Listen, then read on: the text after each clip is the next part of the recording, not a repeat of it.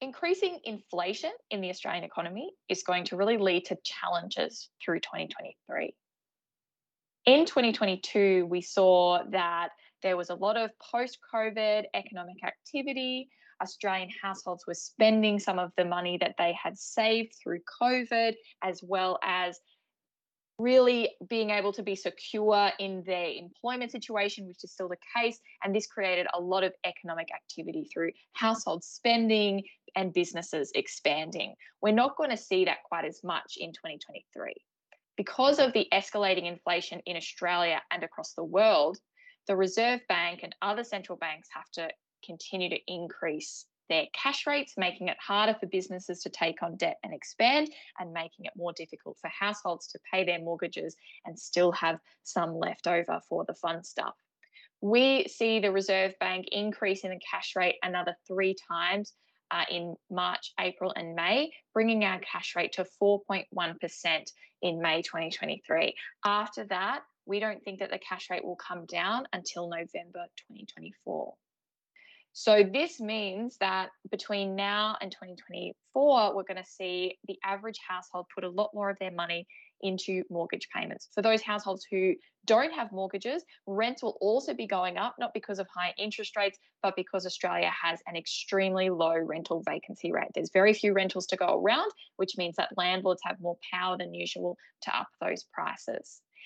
At the same time, we don't see inflation coming down to that nice 2 to 3% band until probably very, very late 2024 um, or very early 2025. So even though mortgage payments will be higher, the Reserve Bank will be keeping rates at a higher level in order to help inflation. It's going to take a long time for that result to actually come through in the Australian economy.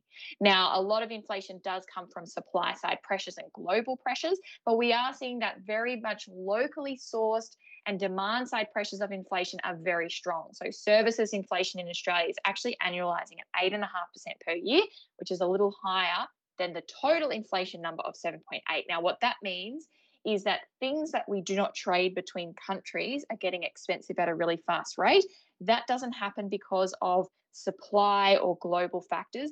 That happens because there's so many Australian residents trying to spend so much money at the same time that companies do not have to compete as hard for our business because they know even if they hike up their prices, there's still going to be enough business to go around because we uh, have been growing our spending so much.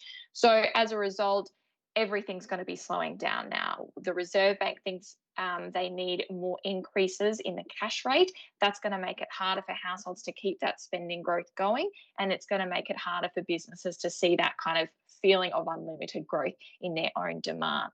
We don't think that this is going to hit the unemployment rate in a concerning way. In fact, we think the unemployment rate will stay very low through this year and through next year as well. So the upside of the fact that we have a labour shortage in Australia is that most people will not see a job loss as a big risk for their long term finances because even if they do have a job loss in the short term, that will they'll be quite able to find a job quickly. And really, compared to the last 50 years, 2023 will be one of, if not the easiest year to find a replacement job if you do lose your job. That's going to keep household spending um, from collapsing in this higher interest rate and inflation environment. And that's going to be a really big protective factor for all businesses in the economy.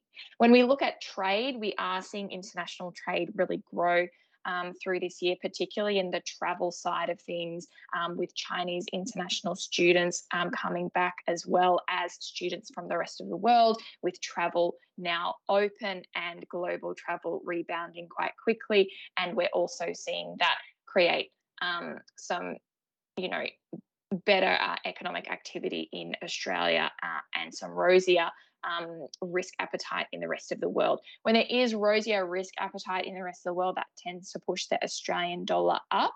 Uh, we do think the Australian dollar will drift up towards 75 cents USD at the end of the year. Uh, and part of that is because we will see a move away from US exceptionalism, which keeps their currency stronger than um, the rest of the world, as well as some, uh, you know, moderate risk appetite allowing the Australian dollars to go up. So that's going to make imports a little bit more ex- uh, a little bit cheaper and exports a little bit less competitive. Um, we have seen that businesses have been really resilient through the inflationary pressures so far, and we don't think that there will be a huge rise in uh, challenges for either businesses or households. It's not going to be a collapse of the economy. We're not going to see a recession in Australia, but we are going to just be seeing a slowdown in activity growth as both businesses and households um, reorient their activity towards this higher interest rate environment and continue with those inflationary challenges.